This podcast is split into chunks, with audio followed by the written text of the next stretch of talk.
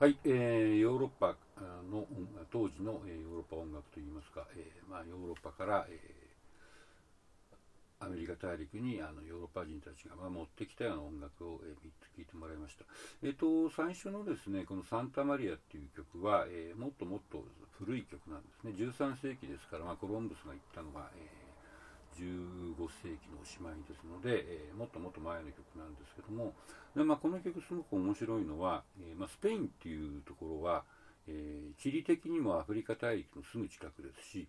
あと9世紀ぐらいからですね、しばらく、イスラム教徒が、スペインを占領していた時期があったわけですね。で、それを、キリスト教徒が、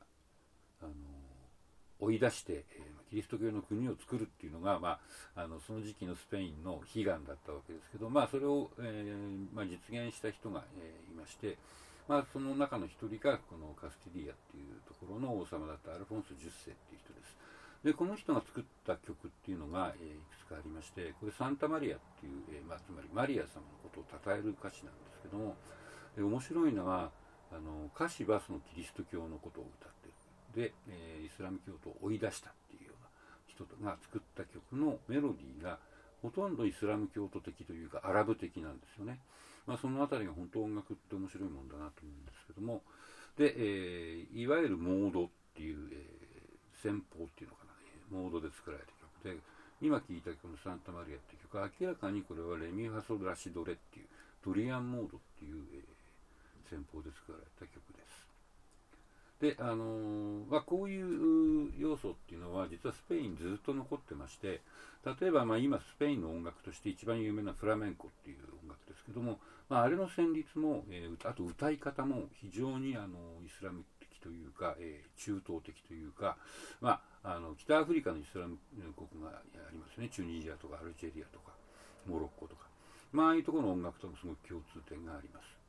で、2曲目に聴いたラマンチャっていう、エン・ラマンチャっていう曲はそういう、イスラム的な雰囲気のあるメロディーを持った、スペインの民謡です。ラマンチャっていうのは、マドリッドとかがある、一番こう中心地なわけですけども、そこの民謡が、明らかにその旋律がですね、例えば、クラシックの、フランスとかドイツのクラシックの曲なんかと全然違って、非常にある意味エキゾチックっていうのかな、中東とかアラブとか北アフリカとかそういうところの旋律に共通したものがあるわけですね。で、それ以外にですね、スペイン以外の国から来た人がいっぱいいるわけで、例えばイギリスから来た人たちは、ダンス音楽としてカントリーダンスっていうものを持ってきました。カントリーダンスっていうのは、訳せばわかるように田舎のダンスなんで、イギリスの、農園で、みんなで踊る時の、曲なんですけども、それがすごく17、18世紀にヨーロッパ中で流行ったんですね。で、カントリーダンスっていうのがちょっとなまって、フランスではコントルダンスって言って、ドイツ語ではコンタラダンサーといって、いろんな、クラシックの有名な作曲家もそのコントラダンサーとかコントラダンスっていう名前の曲を作ってます。で、今日聴いてもらったのはモーツァルトですね。モーツァルトが作ったコントラダンサーなんですけども、非常に優雅というかね、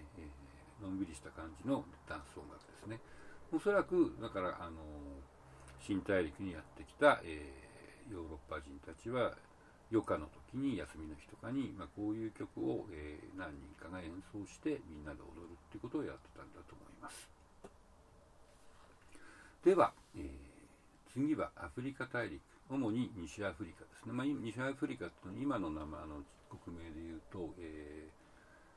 ガーナとか、ザイールとかマリとか、そういうところです。ニジェールとかそういうところですけども、